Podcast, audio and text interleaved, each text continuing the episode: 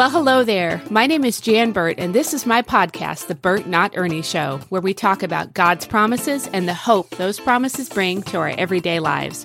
Whenever I meet somebody new, I introduce myself as Jan Burt and say, like Bert and Ernie, since it's easy to confuse my last name with a different one.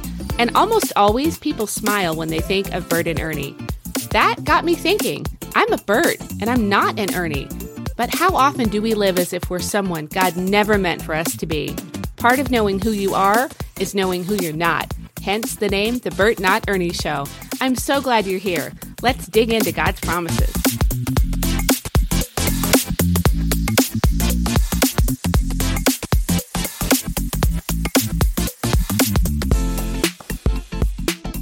Well, hey there. Hello to you again. Welcome back to this episode of the Burt Not Ernie Show podcast, getting the promises of God into the people of God.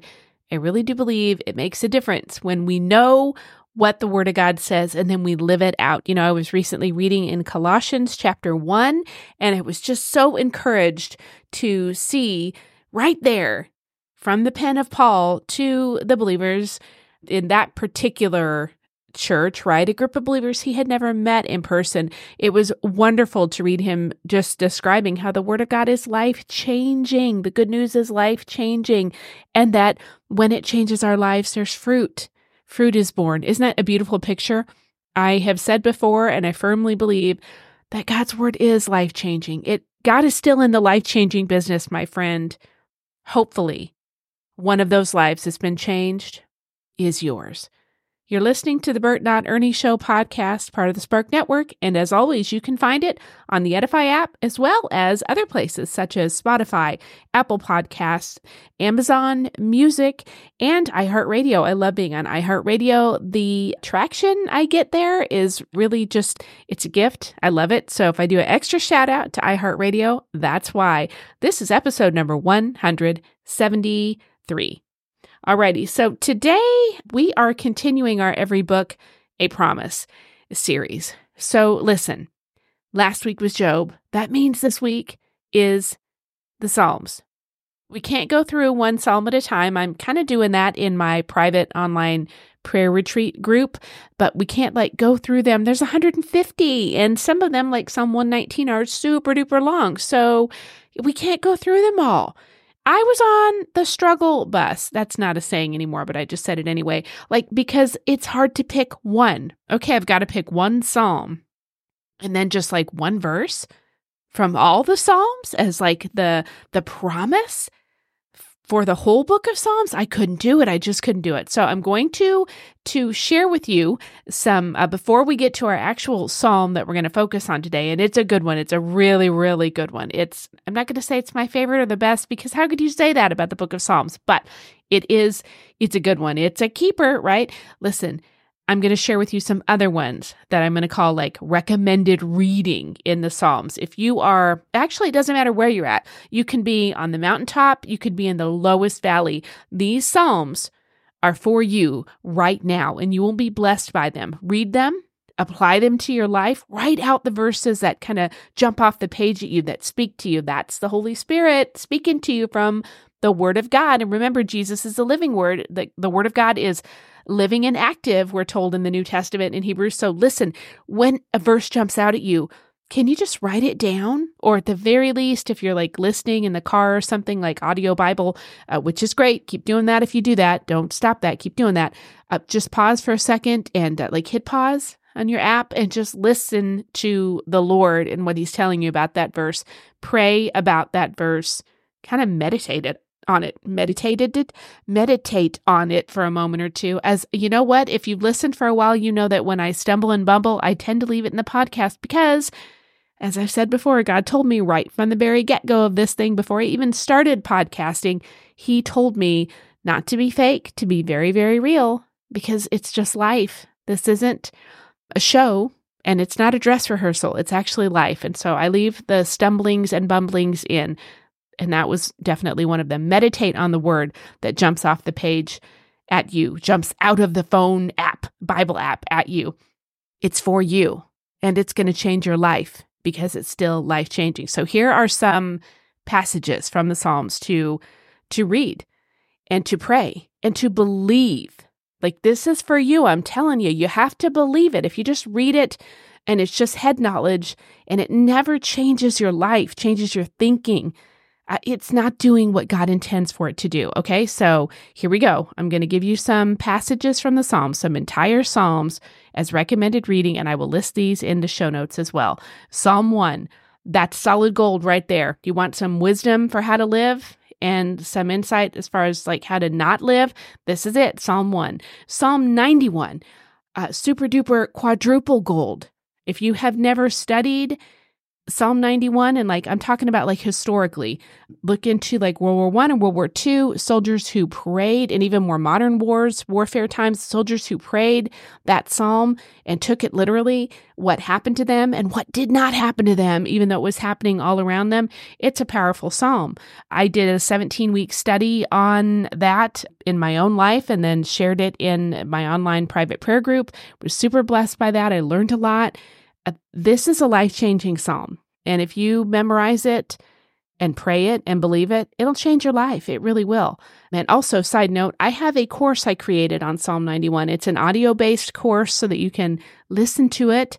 It's an on the go kind of a thing. And it is, I'm going to put the link for that in the show notes in case you'd be interested in, in purchasing your copy, lifetime access of the Psalm 91 Pray It and Believe course. I get passionate about this because as I keep saying today, I guess this is today's like mantra for the show.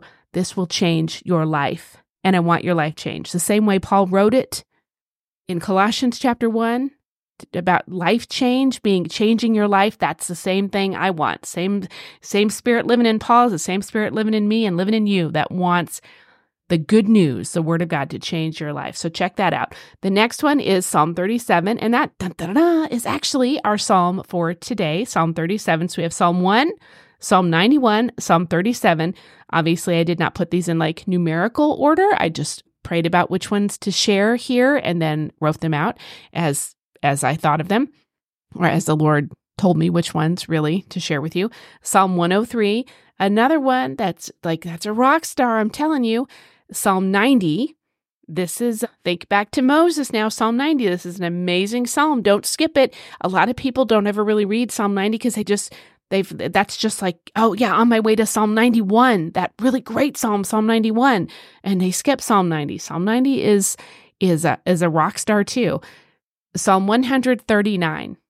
Every believer should be reading this regularly. I would say at least once a year, uh, more than that if possible. And then Psalm 145. That's one that I was not thinking about. It's not like one that comes to top of mind, but the Lord it just kept bringing me back to Psalm 145. Share Psalm 145. So there may just be one person who listens who reads Psalm 145, and it is just exactly what they need. This is like where they're at in life, what they're going through. This is going to give them the hope that they need. If that's the case, I would love to hear from you because this was not on my short list to share. So, Psalm 145. And you can let me know that. Just email me. My email is J A N L B U R T Jan, middle initial L, last name Burt, B U R T, at Outlook.com. J A N L B U R T at Outlook.com. And share with me what Psalm 145 means for you because I'm like hankering to know because the Lord really put that one heavy on my heart. And I have, I really honestly don't really know why, other than I know there's a reason. There's a person. That's the reason. And God's thinking about you right now. He's got your back. He's got a blessing for you. He's right there with you. He's going to get you through. Sometimes we got to go through. Sometimes we got to pray through.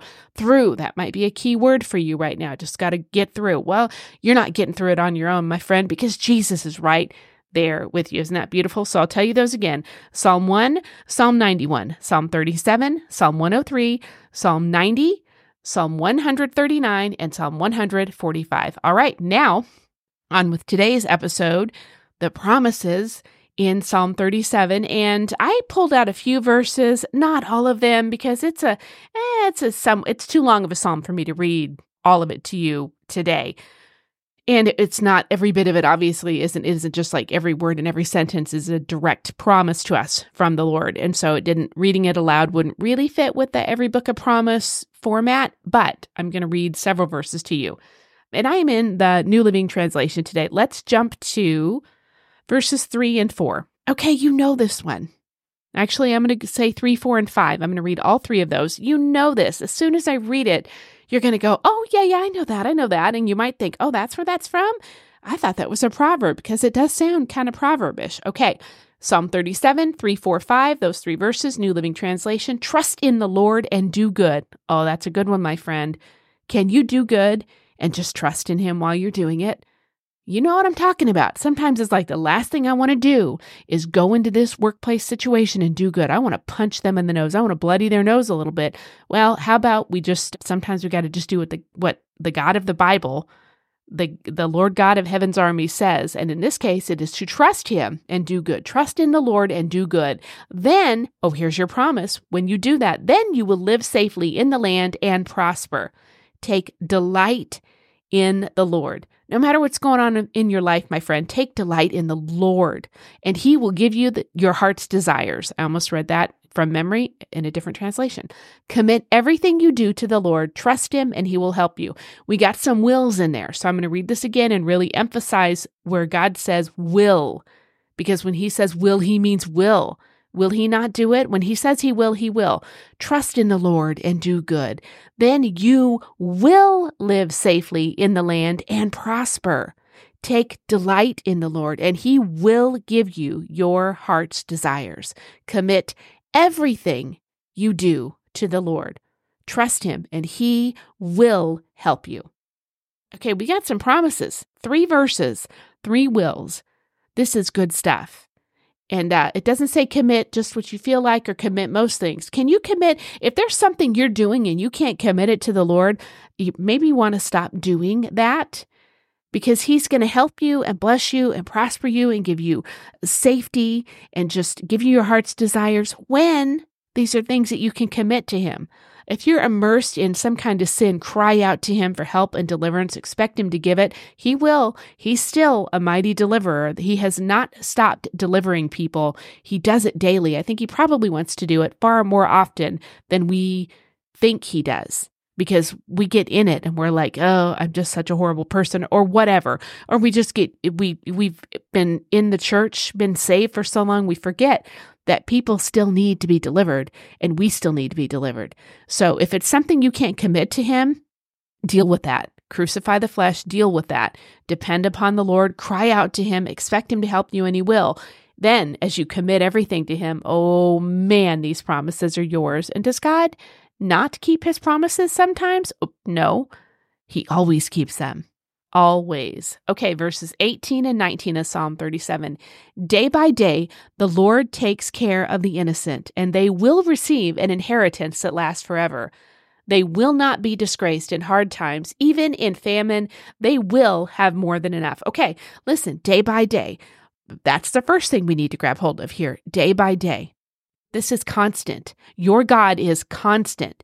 Nothing else in your life might feel constant right now, but your God, He's constant. He takes care of the innocent. Okay, in light of what we just mentioned, where we can, not commit everything to the Lord, if we've got sin in our lives, we need to deal with that. And we do. We need to repent, cry out for grace and mercy, receive the help that He's going to give us in our time of need, and walk into the freedom Jesus has for us remember, he's still in the life changing business, and your life is one of those lives that needs to be changed. We jump down here to verse 18. It's like, how can, well, I'm not innocent.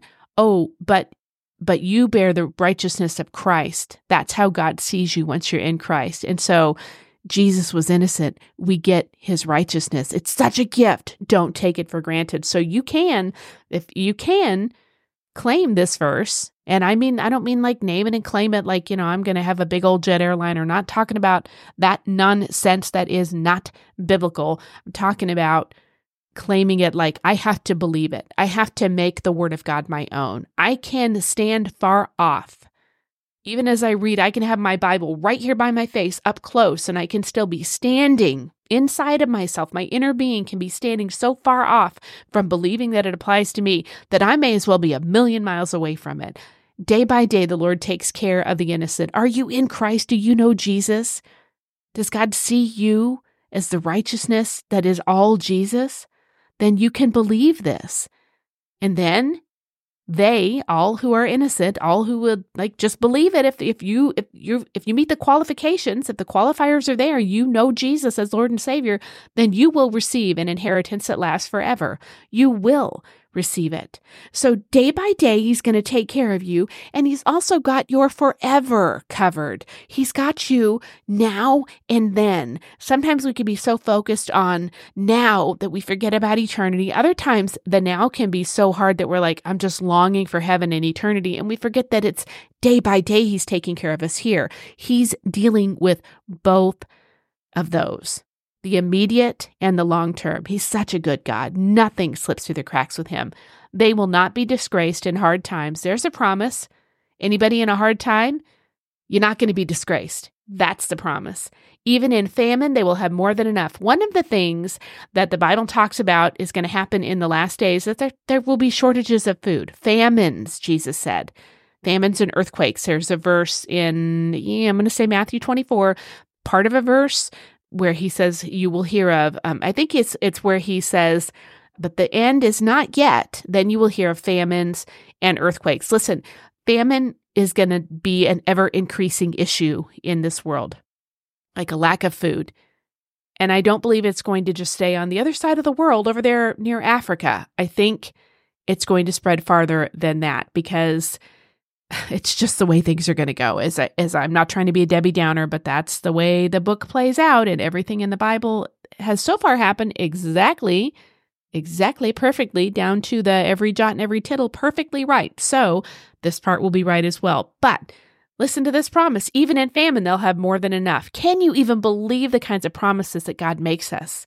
We miss so much when we don't know what God's word says, and we miss so much more when we know what it says. We study it, we read it. We're a scholar, we're very religious in that sense, but we do not live a life of belief. We don't believe that it's true. Our actions show that we don't believe that it's true. I know that's true. How do I know it? Because it's in the Word of God, period. That settles it, period. It's true, period. Verse 23, Psalm 37, verse 23 the Lord directs the steps of the godly. He delights in every detail of their lives. This is fantastic. I'm going to quickly read verse 24 as well. I hadn't planned that, but I'm going to. Though they stumble, they will never fall, for the Lord holds them by the hand. Okay, I'm going to do 24 first and, and then jump back up to 23 you're going to stumble, my friend, because we're not perfect. But you know what? And you have an enemy, and he's like, you know, taking pot shots at you. He's trying to trip you, grab you by the hair, and kick the back of your knees and, and like mash your face into the ground. He's brutal. He's nasty. He's mean. Satan does not play nice. He doesn't know how to do that. It's not his MO. He's not able to. He has been thrown out of heaven. His ability to like be walking in the grace and the glory of God is gone. It's been stripped from him. He has been cast out. And so sometimes I think we forget that, like, oh, he can only behave in ways that are really heinous. Yeah, he can't do otherwise. The, the ability of anybody to be good and kind and loving in this world, even somebody that doesn't know Jesus from a hole in the wall, it only comes from God's grace. I don't know if we always know that, but that's the reality. That's the reality. So Satan has been removed from access to the grace of God. He cannot be good to you. He's going to try and make you stumble. So is your flesh, so is just life. But guess what? Even if you do stumble, you will you will never never. Okay, this is will will, one of my favorite words to emphasize in God's promises, and never combine this as a powerful punch they pack. You will never fall. Why? Because the Lord is holding you by the hand. Oh, whoop, like when you're walking with your toddler. Oh, nope, I got you. And you pull them back up again and you don't let them fall down and scrape their knee because you're you're walking on that bumpy, rocky path, but you're holding their hand. So even when they trip over that rock because they got little feet and their little legs are short and they can't get lift their feet up over all the rocks and they stumble and fall because they're looking over here and not where their feet are, and you still got them by the arm so you don't let them fall. Whoop, and just pick you up right at whoop. Now look at that. We went right over that little rock and now your feet are back on the level ground, and we're going to keep walking, and I'm going to keep holding your hand. You're not going to fall, even if you stumble, because the Lord's holding you by the hand. I love this. And also, how close is he to you if he's holding your hand? He's right there. Right, like, ooh, man, sticking to you like glue. It's such a great picture. Verse 23, back up to verse 23. The Lord directs the steps of the godly.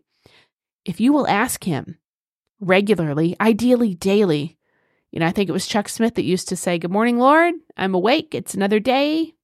I love you. What are we going to do today, Lord? You guide, you lead. And Calvary has quite a legacy, in case you haven't noticed. If you ever saw the film Jesus Revolution, watch it. You, I think you'll be blessed by it. Listen, if you ask Him and you want to live a life that honors Him, man, you're all in with Jesus. Just glorifying God means so much to you. He's going to direct your steps. Ask Him and He will. Expect it and He will. He delights in every detail of their lives. What kind of promise is that? He delights in every detail of your life. There's nothing lacking. There's no part of it that's like over here outside of God's gaze, unless it's real wicked sinfulness and you know he can't look on it because he's holy, right? Like that and that's the kind of stuff that is is mentioned in verses 3, 4, and 5 that we need to deal with. But listen, the reality is the reality is, if you are sold out to Him, living for Him, you love Him, you don't want to just wallow in your sin. You want everything He has for you because you want to make the most of this one singular life you've got. You can count on this verse being true for you. It's a beautiful, beautiful promise. It's a beautiful promise. I mean, I almost can't even, you know, hardly get like enough of the fact that the Lord delights in every detail of my life. That's amazing. That's amazing. You're not hopeless and you're never alone. You can't be abandoned with a God who delights in every detail of your life. Verse 30. The godly offer good counsel, they teach right from wrong. This should be something that believers should be doing. The Apostle Paul talked about that. Do I have to yet teach you again? The basics of salvation and the good news when you should be teaching yourself. I shouldn't be teaching you again. You yourself should be teaching. We all need to think that way, like apply that to our own lives. If we are walking with the Lord, if we are godly, read your Bible and you'll know what that means to be godly, then we should be offering good counsel. People around us need counsel. Make it good counsel. They teach right from wrong.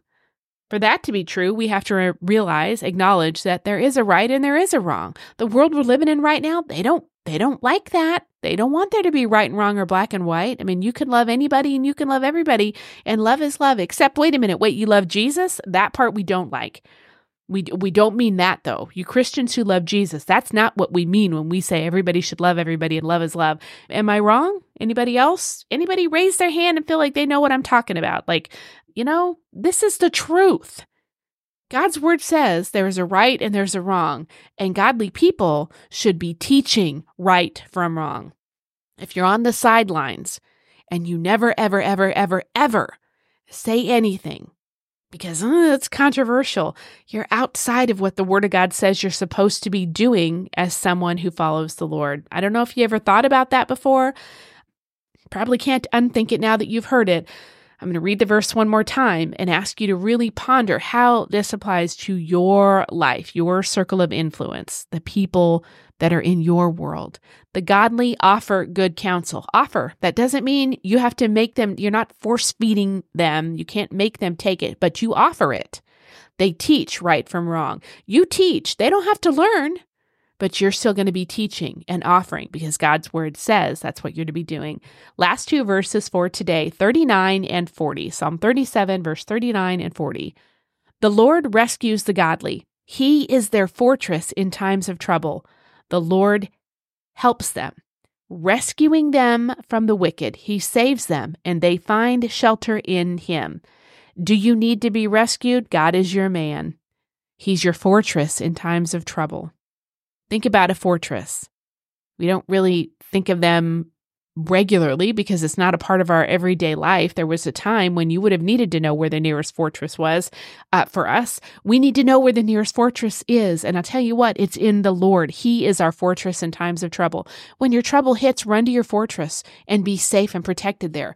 The Lord helps them. There's your promise. He's going to help you, rescuing them from the wicked. There's wicked in the world. You need a rescuer. God is it. And He has promised to rescue you and help you. He saves them. Thank you, Jesus, for being being our Savior and they find shelter in Him. You know, as a mom who homeschooled her kids for all five kids for about 25 years, preschool to high school graduation, sent them off to college. I would hear a lot about, like, oh, aren't you worried about socialization? No, they're very social children. My five children are very, very social. Am I worried about that? Absolutely not. I'm an extreme introvert. In fact, if I'm worried about anything, it's about the fact that I am like exhausted from all of the socializing that I have to be part of as I drive my children to all of their things. Like, no, I was never worried about that. You're sheltering them. Oh, okay. Well, in the Bible, when God shelters us, it's a good thing. But when parents are accused of sheltering, it's a bad thing. And usually those accusations, they came from people within the church. We need to stop saying that to parents who are in particular homeschooling, but if they're in other areas, are like, we don't watch that movie. We don't watch that Netflix series. My kids can't have a phone until stop doing what we tend to do. And I'm speaking broadly to the church as a whole and trying to like get in there and tell them things like, but you're sheltering them. They got to experience the real world someday. And they will and they surely, surely will. And it's going to be brutal enough then. Let them have their childhood and let each parent do the parenting. Like it's, we don't do this when people, we, we don't want to confront the parents who are like, your kid is out there running wild.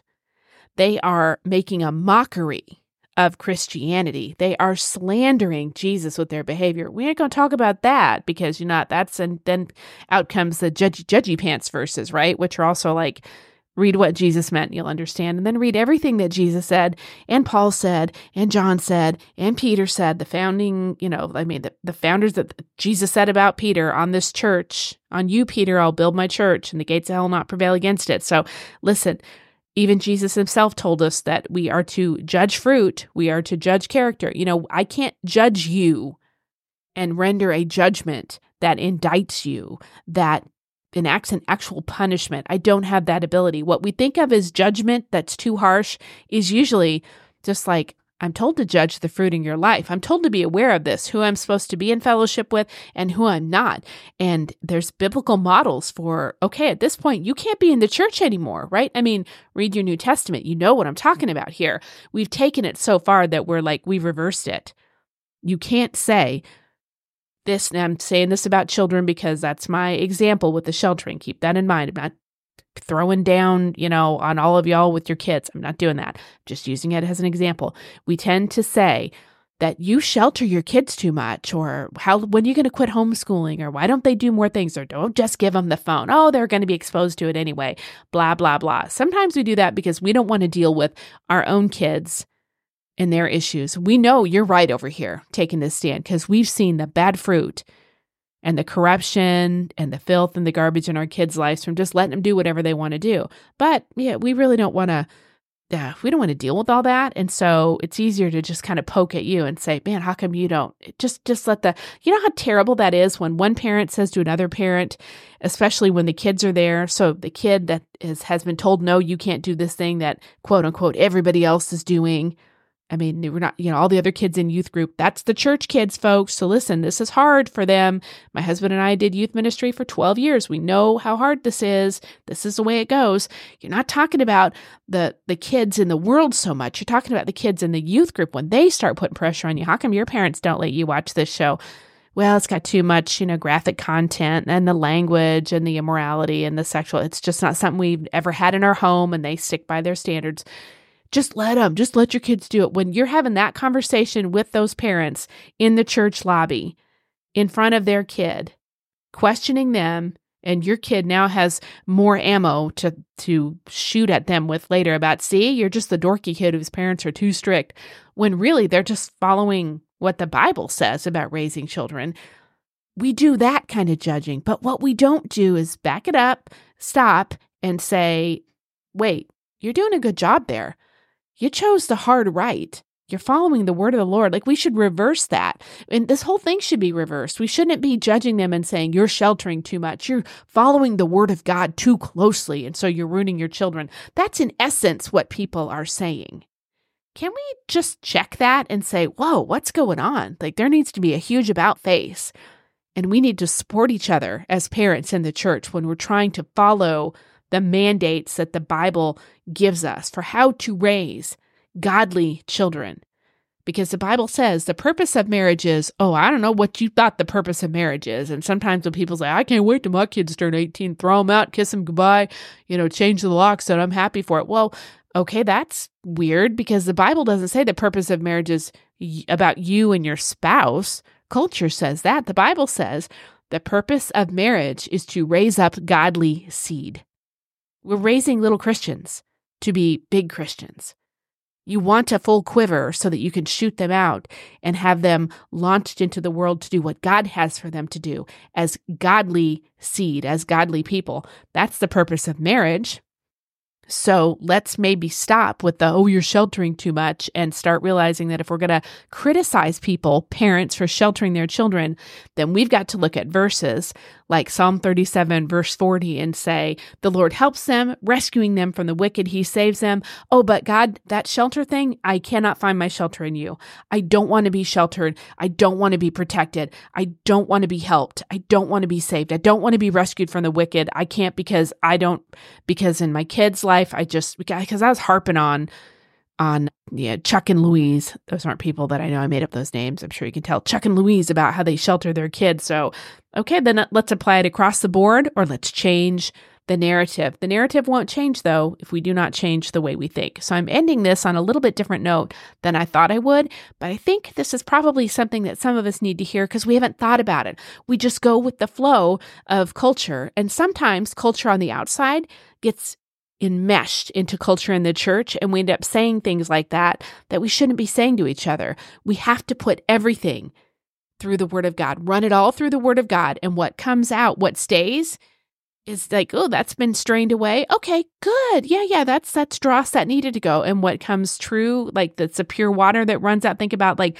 those like, oh, you've seen it. Take the cruddy water and you dump them in way up here in this in this like natural habitat, and it filters through this particular type type of dirt and there's this moss and there's this grass and then there's this kind of gravel and this kind of sand and at the end the water is so pure. It's like that. If we run this stuff through the word of god like that what comes out is like oh that's pure.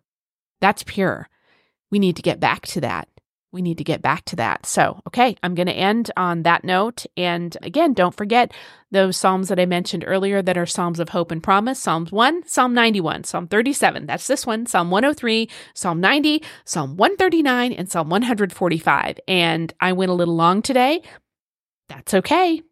I'll see you back here next time. And thanks so much for listening. All right, bye bye. I'm so glad you joined me for this episode of the Burt Not Ernie Show. It's an honor and a blessing to talk about God's promises with you. Have a fabulous day, and remember, part of knowing who you are is knowing who you're not. Lord bless. I'll see you next time.